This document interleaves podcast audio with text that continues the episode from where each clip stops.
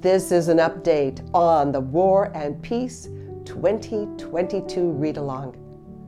We have entered the world of Leo Tolstoy. We have met the families, we have listened to the intrigue, and we've heard the gossip. It's going to be a wonderful year. I call it my year of living with Leo. And what came to mind with that thought was how do I get to know who Leo is? And what better way than to find out what was in his library or what he recommended? I found a great website that gave me some information that I wanted to spend time with you and tell you about it because it was so interesting. Leo Tolstoy recommended several great books, and what was in, interesting about it was that he put it into age groups.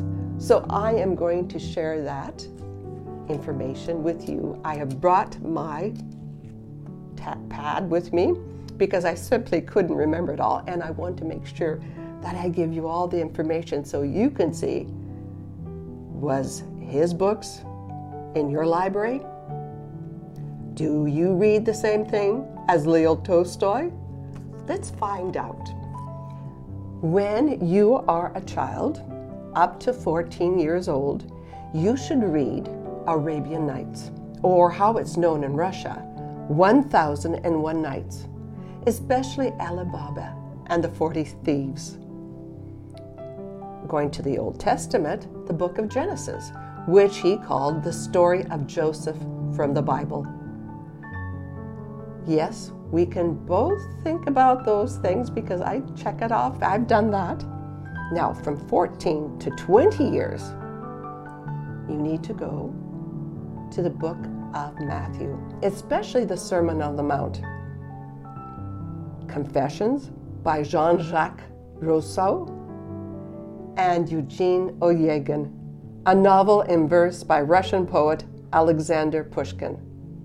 Now, I didn't read it in that time frame, but I have read it, and it's a marvelous book, and yes, it should be in everyone's library.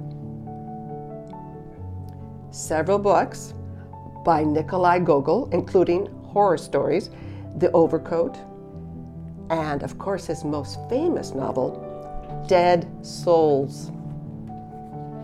I am now going to turn the page and let's see what we read from 20 to 35 years.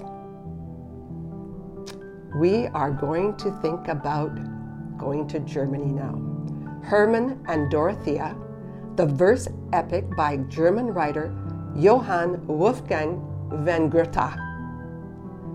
And then to Paris for Notre Dame de Paris or The Hunchback of Notre Dame.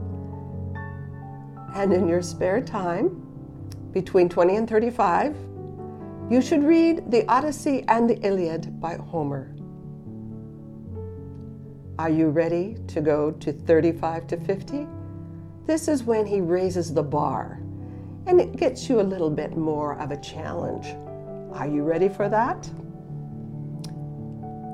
The Odyssey and the Iliad by Homer. But you need to read it in Greek. You haven't learned that language yet?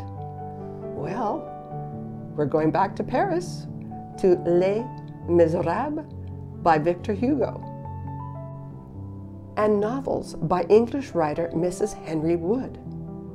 Now, I did not know who Mrs. Henry Wood was, and I looked her up. This is interesting. Her name was Ellen Price, and she was an English novelist better known as Mrs. Henry Wood and she is remembered for 1861 novel East Lynne. Now, many of her books were very well received internationally, and in fact, in her time, she surpassed Charles Dickens in fame in Australia. So I am going to look her up and find a book because, after all, if Leo Tolstoy thinks it's a good idea, well, I think it's a good idea too. And now for our age group for those people over 50 to 63. Are you ready? All the Gospels in the New Testament in Greek.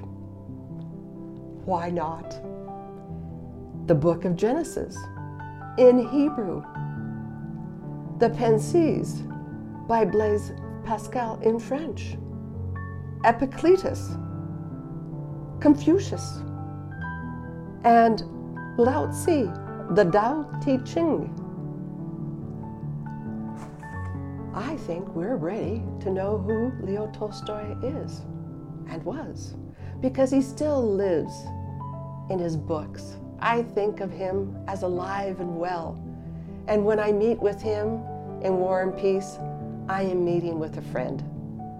I am glad that you are coming along, War and Peace 22 read along, and I invite you to check in with Elizabeth Vandermeer from A Russian Affair and Liz Humphreys from Leaping Life.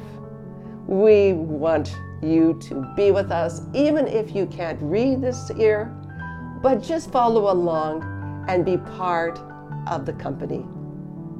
And until next time we meet, our friends, keep safe, keep reading, keep well, and remember life is an adventure.